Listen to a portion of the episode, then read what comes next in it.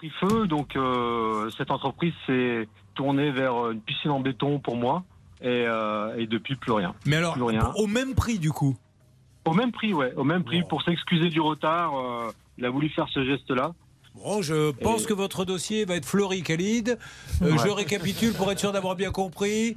C'est l'histoire d'un homme qui vend une piscine, un bac, en fait une piscine en dur qu'on met dans un trou, et comme par hasard, l'usine prend feu. Du coup, il lui dit, je vais t'en faire une qui normalement coûte beaucoup plus cher, mais comme ça a pris feu, qu'il y a du retard, je te la fais au même prix. C'est ça.